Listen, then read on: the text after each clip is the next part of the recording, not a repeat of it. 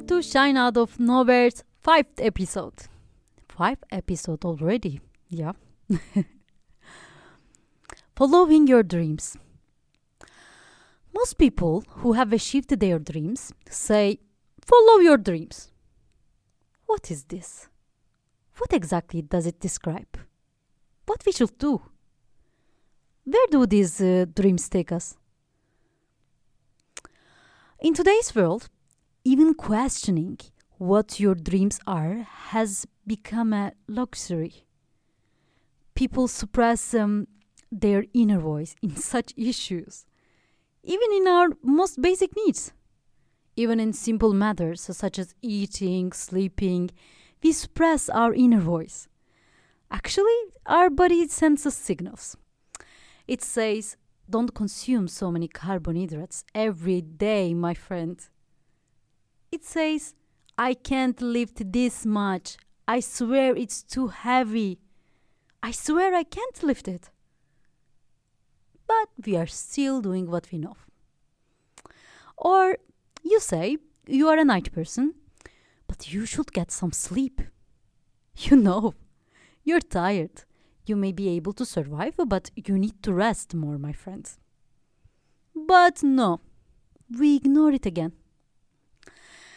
So, while we ignore such simple things, now what is this issue of dreams? Where should we hear? Where should we listen? Where does that voice come from? Is there a voice inside us? Is it important to follow your dreams? Or where are these people going who followed their dreams? Let's run after one of those people. Let's hear his story from him, without stopping him from his path, only by accompanying him. Miguel Pinto, the manager of my organization in Amarante. Miguel is an engineer, but he hasn't been an engineer for years. Before I introduce you to the life full of surprises of this beautiful-hearted person, let me tell you a little bit about how I met Miguel and why I have been in Amarante for 7 months. This episode will be a bit long. Actually, I came to Amarante, to Casa de Juventude, to this beautiful family, by an advert I saw at 11 o'clock one night. The Ask Project in Portugal. Which I read without knowing where the road would lead me. The document was mentioning an organization in Portugal whose aim is to promote healthy living to young people and to follow the principles of sustainability, include a vegetarian restaurant, hosts international projects from many countries, where happy people work together with excitement every day, with new, original, and creative ideas. Which is CJ. I applied. One holiday, when I was walking down the street under the rain, when I least expected it, I saw their mail. Oh my God, I was too late. The time had to reply to the mail had passed. I returned with answer, anxiously, but hopefully. And they answered back, positively. Meeting planned. The Zoom screen opened. Lots of notes about CJ, my dreams, what I want to do, and Miguel was in front of me. He said, there is no need to get excited. You have already been selected. We can chat comfortably. If there is something you want to ask, then we had a chat. See you in Amarante. And we have been working in Amarante with our dear manager for 7 months. He taught me not to wait and to take action. Let's listen to Miguel and his inspiring life from him. So, welcome to Shine Out of Nowhere. You are my first guest, and I'm really happy that you accept my request, and you gave my time. You gave your time to me and to the listeners. And I hope you enjoy also with my questions. So, okay, that's it for the beginning. So, can you describe yourself, like who you are, what you're doing, and what is your role? So I'm a Portuguese. I'm local. I was born in Amarante. I studied forestry. I'm a forest engineer. That, because of a European opportunity, changed completely his life. By chance, by luck, by destiny, I was the first Portuguese EVS, European Voluntary Service, volunteer in the 90s, and I got the chance to make a volunteering experience in Italy, Milan, in 97, that showed me completely different possibilities, and I, step by step, decided to change my life, so to become what I am now, the manager of the youth center of Amarante. That is both a center and a hostel where we provide local youngsters the possibility to participate in mobility projects all over the world. Mm-hmm, mm-hmm. That's me. Thank you. I will ask a bit deeper about these things, these lines on your life. But I want to first ask you that a question that I don't know of, we don't know of. Can you tell me about your childhood and about growing up in Amarante? And also I heard that your mom was a teacher of you. Yeah. So I'm really curious about how it affected in your life. Definitely. I had a normal childhood. I'm very active.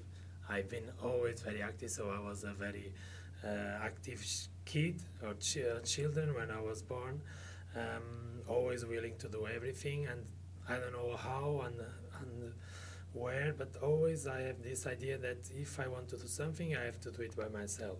So I was never waiting the state or the local authorities or whoever else to offer me what I want. And that's why from early stages in my growing, I've been always connected with organizations, with free time activities, with things like this. I remember I went to the Scouts with 8 years old. So I went to sleep outside home with 8 years old already in a camp with Scouts. It's crazy. Mm-hmm. And soon I started to play sportive activities with teams. When I was 9 in volleyball, when I was 15 in handball, later football, and always tennis. That is my true passion. So I've been always involved. But again, it was difficult to play these sports, to do these activities. So step by step, I started to understand how to create the conditions for those things to happen in my life. For example, I'm the founder of the tennis club of Amarante. Mm-hmm. Because I wanted to play tennis, as I'm the founder, one of the founders of the local cine club, because I wanted to see cinema like other youngsters, and Amarante had no possibilities. Mm-hmm. And many other organizations I created in my story and my life, because I needed. Mm-hmm. So let's say by a selfish, good reason to be able to have those opportunities that we were seeing others having them in TV or in the newspapers, but not being able to have them in Amarante. Mm-hmm. So that's me, yeah. Now my mother was my teacher in the old school model, so it was very hard to be the son of the teacher, because I had to be always the example for the others, and that made me what I am today. I'm always more taking care of others than of myself. And that's a lot from the education I got in the beginning, because I was always pointed by my mother to be the example to the others, so I couldn't be myself. And that's something that when you are known in a small city like Amarante, it's hard. because you cannot really be yourself. You are not free enough to be yourself. Everybody knows. And that's why I love to be always traveling where I can really be myself without so much local control, let's call it like this. But in a way, it brings you the values of responsibility and taking care of your community. Mm-hmm. I had to be the example to my colleagues at school.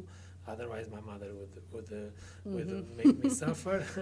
And I had to be after the example, as I am today, for many other NGOs and local citizens. They see some qualities that, for sure, they were coming from my mother's when she was teaching me to be a grown-up. Mm-hmm. But how she was teaching, like because some of my teachers was so strict for everything. She was from the old school, so yes, okay. She was very strict, conservative, but doing the education as it was done in the 70s and 80s, so yes. She was following the protocol, and she was very, very good teacher. I recognize this, so I learned a lot. I became smart enough because of her, but again, without this possibility to enjoy more life as I should when I was younger, but I understand it. It's normal that I had to be the example, and I was also using that advantage in my favor, because I was the son of the teacher, so I was also playing with my colleagues because of that. It's normal, it's part of our growth. It demands a lot. I had to make all the homeworks, I have always to be the first one doing things, so I had a lot of pressure on me, but I got used to it, and that's the story of my life, to be under pressure and to solve the problem. Yeah. Mm-hmm. Mm-hmm. Okay, so also, can you describe for me how can you describe Amarante for you? This is because I came here 6 months ago, and I see, if I describe it, for me it's like a fairy tale city in some parts. You can't imagine. Many participants in our project, since we started, they say this is like a resort or a fairy tale. Yeah, of course we are locals. We don't, and that's usually what happens with locals. We don't recognize how much lucky we are.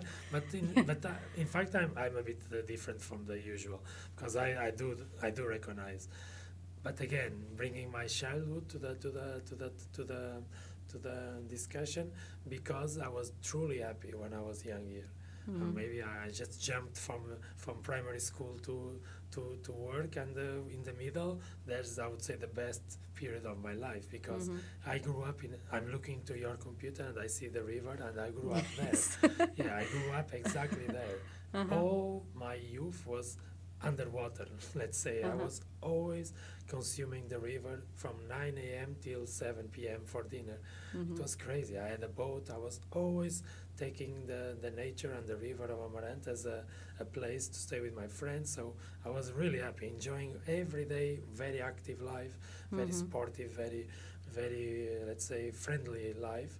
And that just happened because I was part of Amarante. Amarante has amazing conditions for us to be happy, I would say, and sometimes we don't recognize it, but I lived in Porto 6 years, and I know why I moved from Porto to Amarante. It's clear for me, so I would not go back in this approach. Yeah. But also I know Amarante's some bad face too, and also I'm curious about that, because in the middle of Amarante there is Rio Tamega, and this river can get higher and higher.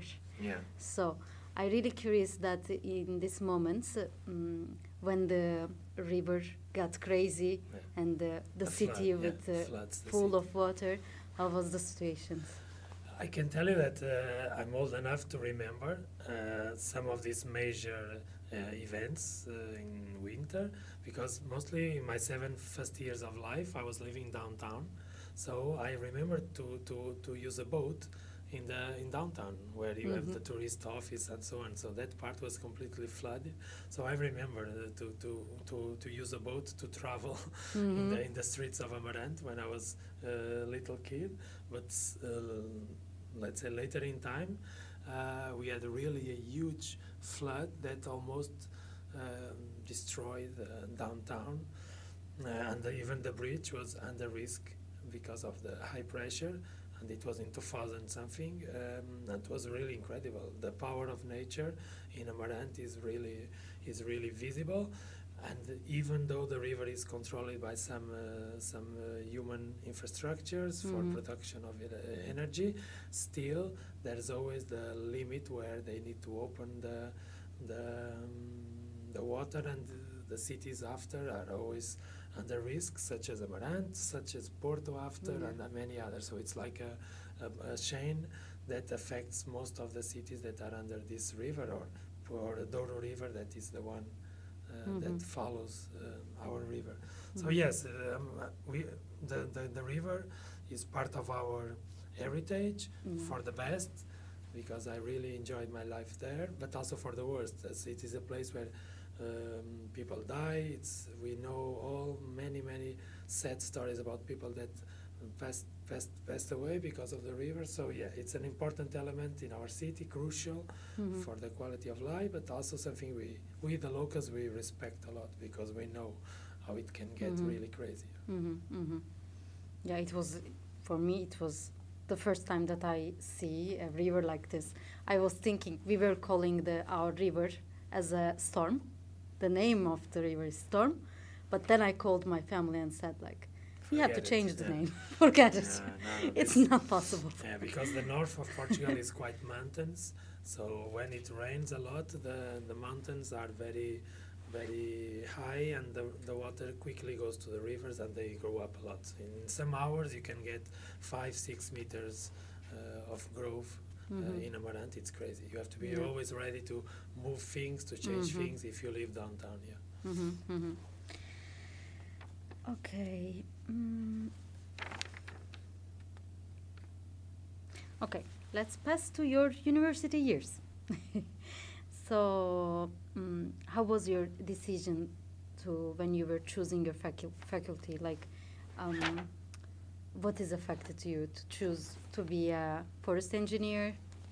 Yeah, again, I'm really pragmatic as a person, and I'm really an engineer in that sense. But my life showed me that most of the times, destiny, luck, and actually random things decided the course of my life. So it's really interesting. Although I'm really pragmatic and trying to control everything, in the end, randomly things are happening. And again, in my university moment, I applied for a different studies that I was not selected for that specific course at the university, and then this was like a plan B or C in my list, but it came out to be something really that I loved as an experience. Although I'm not any longer practicing, but it was fundamental because it's quite connected. What I studied there and what I'm doing now, I can see the connection, because nature and outdoor activities were always part of forestry engineering. So all that, let's say, calmness, all the values that are in the nature and in the forest are quite the same values that we are using here in the youth center of Amarante. So, also in these university years, or after, or before, is there someone in your life you really impressed? That I forgot the exact word, actually. Not impressed, inspired. Yes. Yeah, I mean, many people inspired me. Some specific teachers, some colleagues. So I can mention. I'm not very easy to be inspired by, but yes, I can recognize some people in my life that really inspired me. Even when I was a volunteer in Italy, or when I travel around the world, I really met inspiring people in many different fields. Also, when I was studying, I remember 1-2 teachers that were really inspiring to all of us. They were really good communicators, good persons, so they could really pass the topics the subjects they were teaching in a proper way, because sometimes university is really boring, because it's just a collection of information that you could read without being there. And so people that can inspire you, attracts you to this or that specific field inside the studies you are doing. Yeah. Mm-hmm. So, during these years, because of our generation is all the time living this situation, I think all of us also are volunteers, that we are worried about a lot of things. So, were you worried about some specific things in these years, like in your life, or you were clear? Yeah, I mean, I my life is not a fairy tale, so I had really big problems, mostly because of my dreams. So when I'm a dreamer, if I dream too much, sometimes I get troubles because of that. But also at the same time, I'm very competitive and I'm very, let's say, strong, resilient, and strong to solve the problem and to turn the problem into an opportunity. For example, when I finished my volunteering program in the 90s, I started in Portugal this fair trade movement, and I opened a lot of shops. I had shops in Lisbon, Porto, everywhere. I was really becoming something, really, not me, but the organization, the fair trade organization behind, was becoming really strong. And then, because of the financial situation of Portugal in 2008, we bankrupted completely. So all the shops were closed. I had to fire many workers. It was a mess, a disaster for my personal dreams, objectives, and goals. But I didn't give up. Although everybody, my friends, everybody was telling me, you need to give up, stop, because you are ruining your life. You are so smart, you are so this and that, and you are destroying your life because of your dreams. But I didn't. I didn't follow their suggestions, although I understand what they mean. But I kept fighting for my values, for my dreams, and in the end now I turned completely, and now they say, wow, it's incredible. You are able to resist and to move forward without conditions. I don't say it so much times in public, but there was a moment that we had more than 300,000 euros of debt. So, and today zero. So we paid everybody. We fixed our problems without any kind of support, public support. We were able with work. I was working night and day, doing all kind of possible work to solve the problem step by step, and year after year we were slowly resolving it, and now we are in a very good condition financially, but it was very hard. It would be much easier just to give up, to declare bankrupt, and then someone would close the door, as we say in Portuguese. But it's not written, but I just want to ask that there was any moment that you were thinking, maybe, okay, let's give up on this and let's turn back to forest engineering. Yeah. I'm smart enough to make always this kind of balance, but then I'm an emotional person, so I always follow my heart, not my brains. So I am not rational, deciding what matters to me. To others, yes, but when it matters to me, I follow my heart, and that sometimes is not the best, smartest way to deal, but that's the way I am. So I will always put others in front of me, even if I will suffer from. Usually my family suffers from that, and many others, but that's the way I am. I don't care, it's how it is. And the results are always really impressive, because no matter if I'm not that able to support myself, I see how my family, direct or indirect, are so proud of what I'm doing. So yeah, in the end the results are there, the recognition is clear, and for me it's a sign that it was worth to make these sacrifices in my life in the past to be able now to be in this position. Yeah. Mm-hmm. So you were mentioning destiny, but are you really thinking it was a destiny, or it was like your curiosity? Yeah, I don't know. We can call it as we want, depending on the question. But I clearly started to believe in something else than just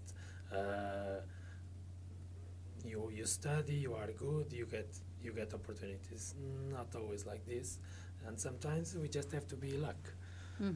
I always remember a situation, personal situation, that I will always, for some others maybe they call it faith, I don't know, whatever. you can choose how to frame it. I remember always, it's always in my mind, some years ago, many, like 10, 15 years ago, I was driving a car, and if everything would happen in a normal situation, I would die. I had an incredible accident, and I should be dead now. And since that day, I believe that there's something really destiny, whatever, that told not for me to die, because I, like a dog crossing a highway, I was going really fast, and I made like, it's crazy, I don't know how I am here today. Nothing happened. I survived to an unbelievable situation. So I trust that sometimes we are protected, and we have a story to tell, and maybe we are protected to do it. The same when I made my EVS. I found this credible paper in a place I never go in my city. So it has to be something else, because I would never go there. I've been there 2 times in my life, and I've been there in the exact moment where the paper was, and it changed my life. So, and again, the youth center, who knows the story, it's clear an incredible combination of factors. So with abundant place and opportunity, I had financial problems in Porto, I moved to Amarante, so all together, wow, there's a place for me to manage. It's really, really lucky. Then there was a political situation behind. It was a combination of incredible, we can say it's not only career. Of course, I'm very active. Yeah, that helps. You are not just waiting luck to come. You need always to work for the luck. Yeah, I want to say this, because let's turn back to this paper. You've seen the paper, but you didn't just pass on. Yeah, because I'm very observer. I'm always observing people. Yeah. I am very good evaluator, let's say. So I don't know, but again, I follow my heart, because I was looking to a paper that was going to ruin my life, as my mother always say. And in terms of what is normal, it was the same for my mom to coming here. Yeah, but for the normal society, in fact, it ruined, because I was getting a big salary with a very good work. So I destroy all my study plans. But I wanted to be happy. I wanted to know myself. So I let the destiny or the paper to decide, and I just. But of course, I went there. So yeah. I was active. You called. Yeah, I made a move, and I always do. This is me. I don't wait for things to happen. With experience, I changed. Of course, I'm not so let's say so arrogant, so stressed for people to tell me what I want. Now I learn how to be more patient, and so I understood better how the game of life in society. But.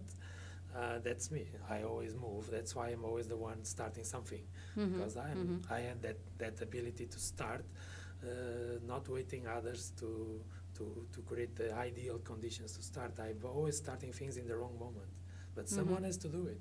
Otherwise, nothing changes. So if you are always waiting the best conditions to start, it will never start.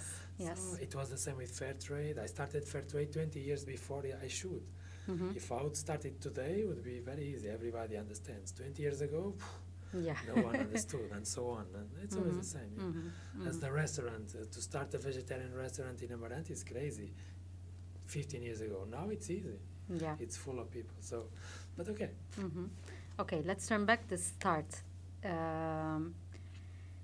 Your volunteering project that I heard again from you. That you were the first Portuguese volunteer. So, how was your experience? How was the being volunteer? Now, managing and coordinating volunteers in the 21st century, it's really funny to compare. I'm always it's inevitable to compare it, but it's a completely different thing. This has to be said and understood, because the conditions were different. The world was different in the sense there was no communication tools as today. There was no technology. There was no internet, no mobiles, social media. So, in a way, the experience was much stronger as it is today. It's not good or bad. It's really different. So I was exchanging fax.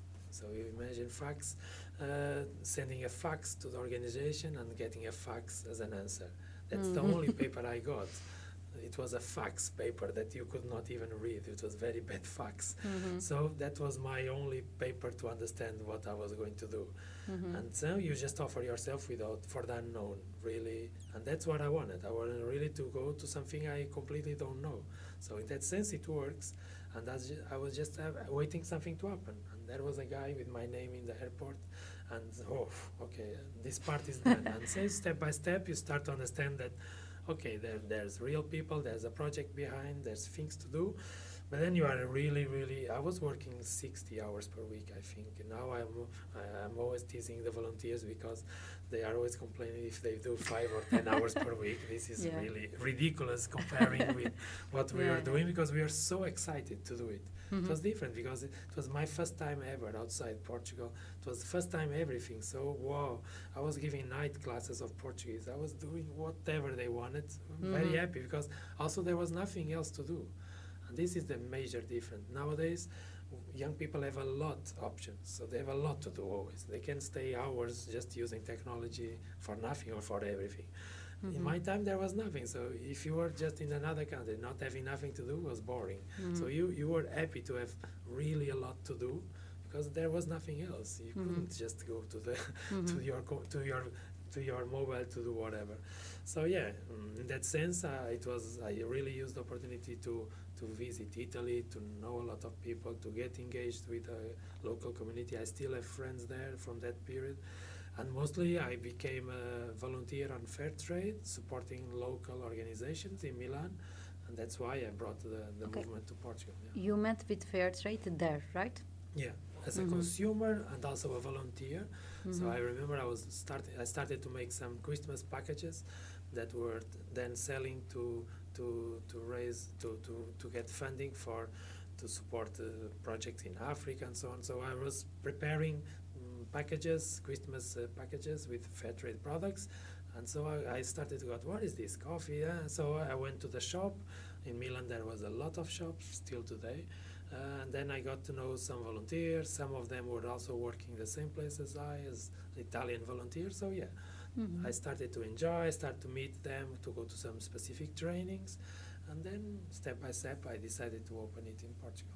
Mm-hmm. Can you explain for us, to the people who don't know, what is fair trade exactly?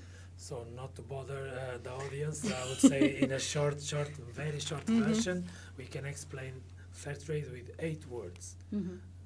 And it's always a geopolitical divergence between the north and the south of the world, between rich people and poor people, between consumers and producers, between less developed countries and rich countries in the world.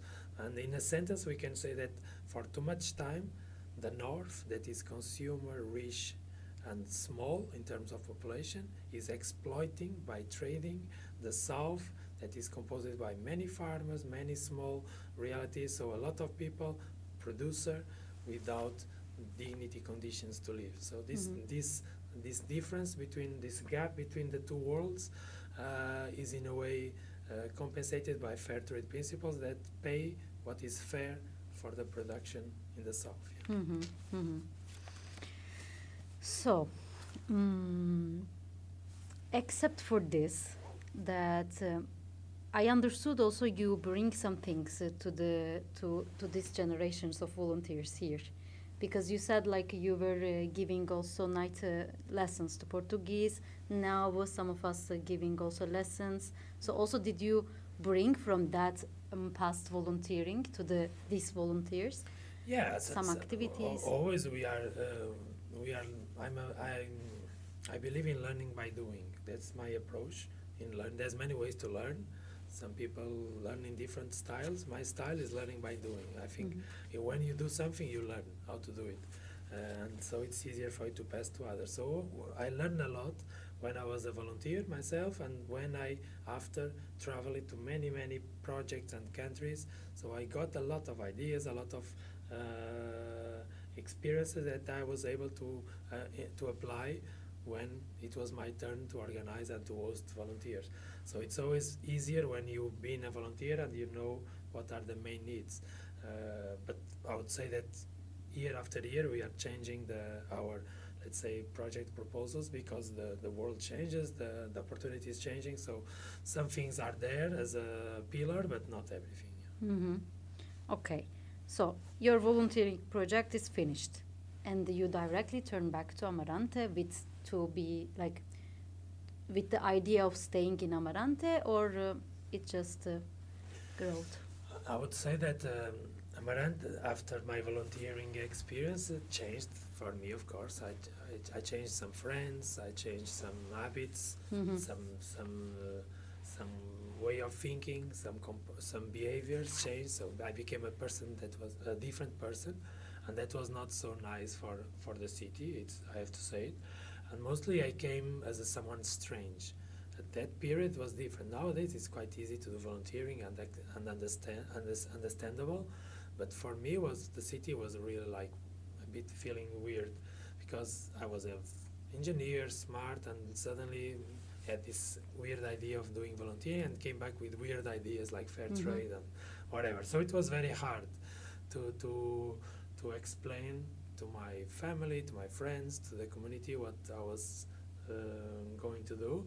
But again, I don't care, in the sense when I have something in mind, I do it, no matter the difficulties. So I applied for a very interesting tool that the European Union had at that time that doesn't exist any longer, that was called Future Capital.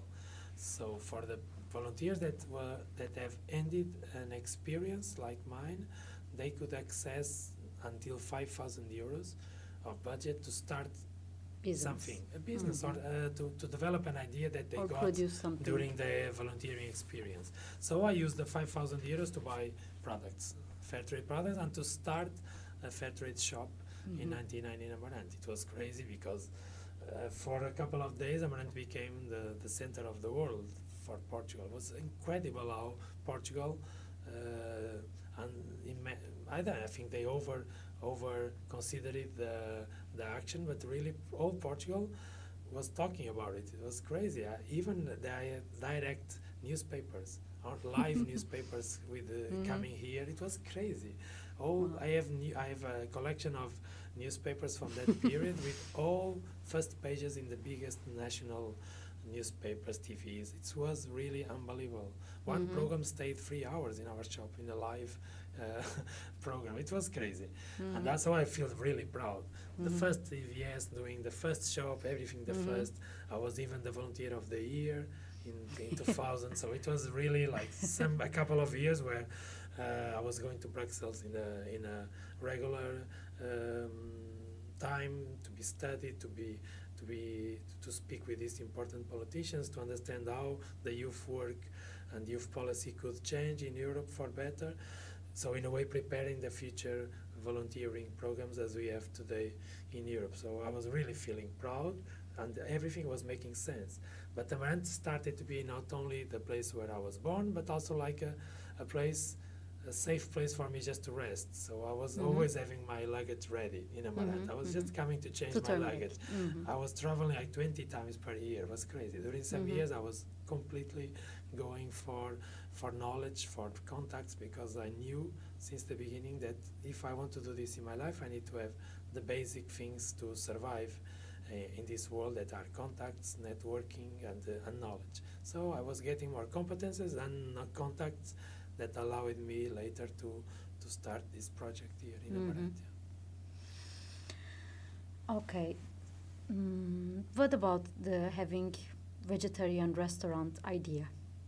How it's came into your mind? To be honest, maybe some animal the defenders will not be so happy, but that was not the main reason behind. It was mostly 2 reasons. So first, again, and I'm quite a social entrepreneur, so I saw an opportunity in the market, because there's no single restaurant, vegetarian restaurant, still today in the whole region. Mm-hmm. So imagine 15 years ago. So I was bringing something that the market was demanding a bit, but there wasn't offer. So whatever I would do, I would be again the first doing, and that's always a value for the market. So you are starting something new. But mostly because for my studies at university and for everything I learned with fair trade, we needed to offer something more sustainable. So I just wanted to compensate the amount of meat that Amarante is eating by offering a solution or an option that is not meat solution. So I was not doing like everybody else, once again. So I was not opening just another restaurant with a normal diet, but making something that was more meaningful and connected with the values we are standing for in fair trade, in our organization, because our organization promotes healthy lifestyles through sports and food. And food, clearly the Portuguese diet is not balanced. Mm-hmm. It's too much meat or this kind of offer. So by offering a vegetarian option, I could tell the community what are our principles, what is the way we believe for the future, and also starting, and this is for me the most successful part, starting to change the participants and volunteers we are hosting, because by having only this option we are changing the habits of people we are working with in regular basis. In a short time, long term, everybody was eating our food, and now everybody's happy. In the beginning it was difficult, like always. We had no clients, we had people complaining, oh, there's no the typical food, hamburgers or whatever, that is typical for young people. But I believe that we shouldn't give what youngsters want. We should give them what they need, or what is the best for them. So I went for that. It's a harder way. It's not a short way to find the solution, but it's the best way in our opinion. Mm-hmm, mm-hmm.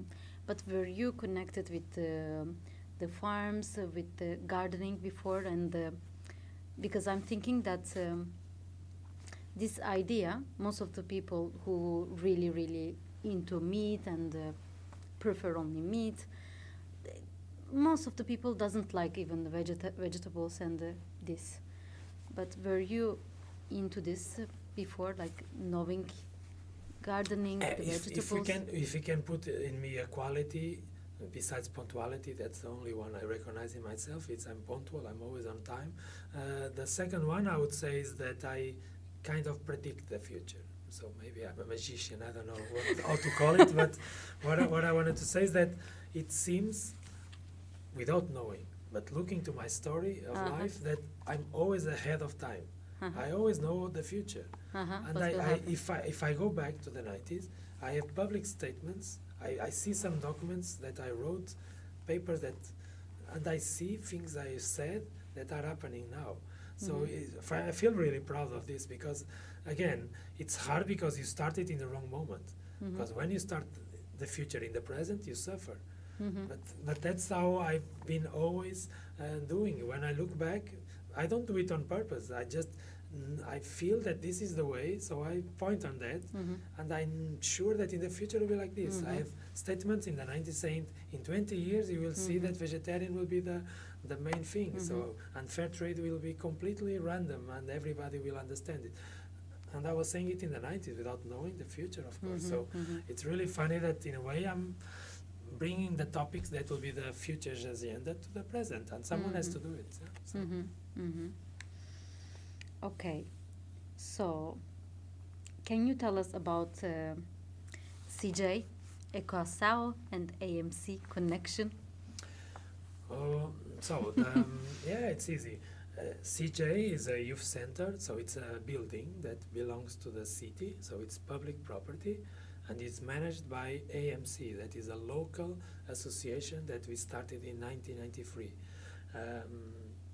Equação appears later in 2007, and it's a fair trade cooperative that some based organizations like AMC created. So it has inside individuals and organizations that decided to promote fair trade in a more systemic way, in a more strategic way, and to distribute products in Portugal. So we decided to create Equação for the fair trade part, but AMC is much older.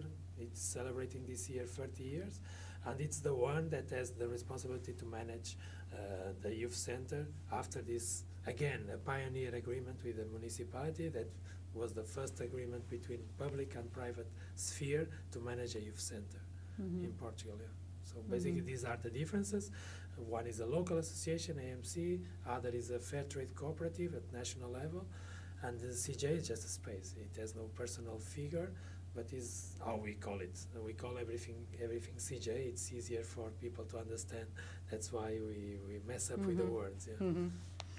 So you somehow figured it out with the municipality and with take this place as a Casa de Juventude, and somehow it's everything went very well. After that, how was the first volunteers in CJ? Have you? I don't know actually. Really, how is this process to call volunteers and? It's okay. Okay, we don't have the whole, all the world, all the time of the world to explain, but let me try to rephrase it quickly.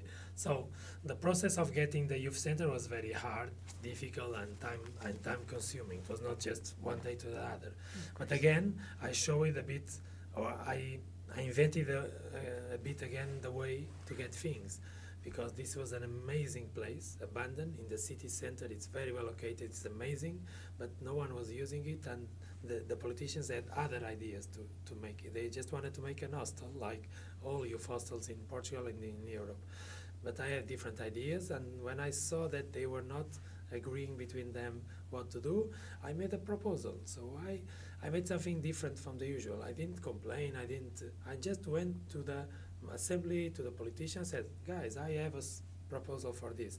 But of course, I used all my credibility, all my story, all my background, my competences to make it really attractive. And that's why I invited both the National Youth Structure and the National Agency of Erasmus to support my idea. So they send, with my knowledge, they send recommendation letters to the municipality saying, come on guys, trust Miguel, you can make really something special in your place. And that's how the story starts. And of course, those letters in a way were expressing to the city that in case they give us the place, the strategy that I wrote for the next 10 years, for example, would have financial support, for example, by approving Erasmus projects in the coming years. And in fact, when I started to apply to Erasmus volunteering projects, the youth exchanges, they came approved. And so I had the conditions to start hosting volunteers.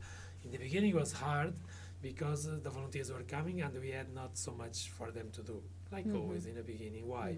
Because I had no local partners to involve them. Why? Because they didn't trust us still.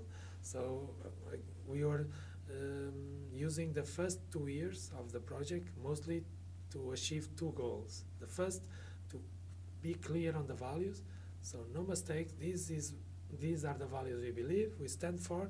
If you don't wait us to change our values, we want to change your values, so we don't want to change our values. This was clear message to the youngsters, to the community. And second was, we need you, only together with the community we can reach our values. And so we started to invite local partners to accept our volunteers in a regular basis. And one by one, we were able to enter in the social institutions. It was very hard. They all say no in the beginning. No, it's not legal. No, it's not possible. No, it's very difficult because the clients are very hard. Everybody was putting problems everywhere. But again, I didn't give up. And we entered once, they liked. And one step by step, we were getting more credibility, more respect for the community, and the volunteers themselves, they were crucial. I call them my strikers. Volunteers are my strikers in the community because they are making goals every day in the name of the youth center. So as much good they do, the better the relations and the credibility of the youth center, of course. Step by step. Yeah. Okay. So,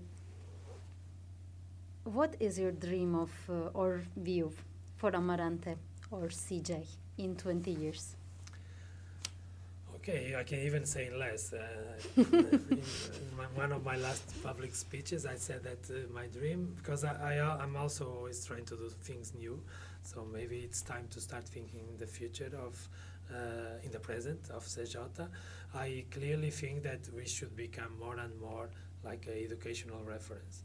So I think education paradigm is changing in the world. Everybody's putting education as a priority, and especially changing the way we are educating people. Why? Because the world changed, and no longer we don't need education to be producing workers for the market, but mostly we need education to produce citizens to the world. Mm-hmm. And that is a big change. Mm-hmm. And the educational institutions are not ready for this change because they are used to prepare workers for the market.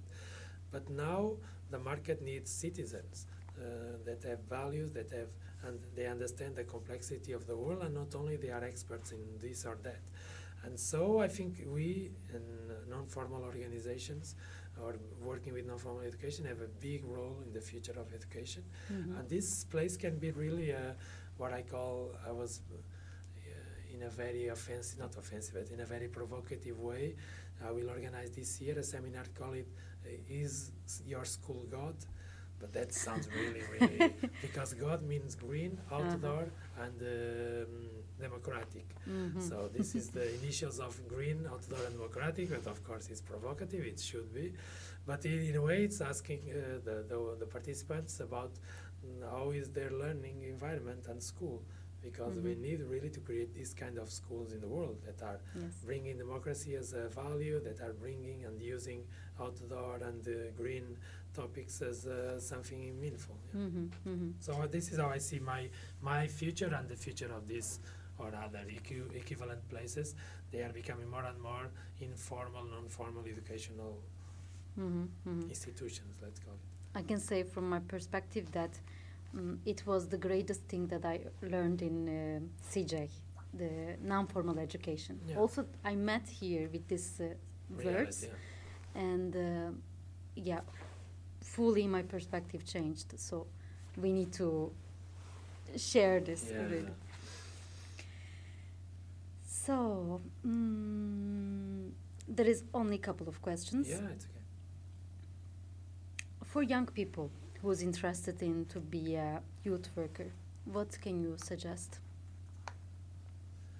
Yeah, I mean, if you have the passion to travel and let's say the human and values that are crucial to make the difference, I strongly invite you to follow this field of work because it's really a passion.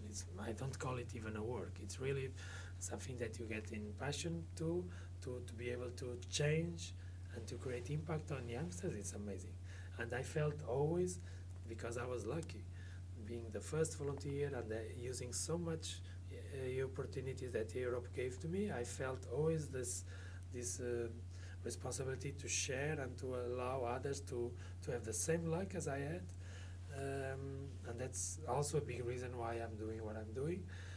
But I think you need to have these two passions: one to travel and to know the world, not to close yourself in your comfort zone, and second, you need to have values, because it's important to have the right to have good youth workers, because youth workers without values, they can create a tremendous bad impact on youngsters. So it's very important also for whoever is creating and producing youth workers. I mean, universities, institutions, they really have to care on the values they are passing to the workers, because this is really a special part of the work.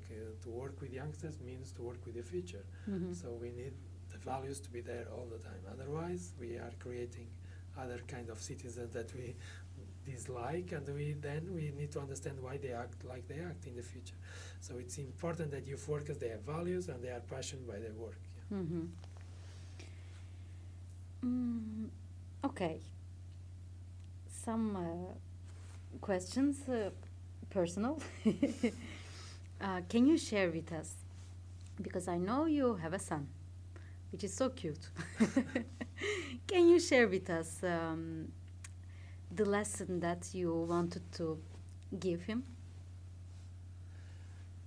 How, immediately it comes to my mind opposite. I'm getting lessons every day from him, so it's easier to say what I learn with him.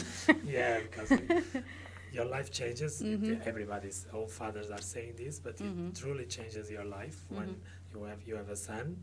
And Alberto, my son, changed completely my life. So if there's a lesson to learn, I am the one learning the lesson because it's changing my life.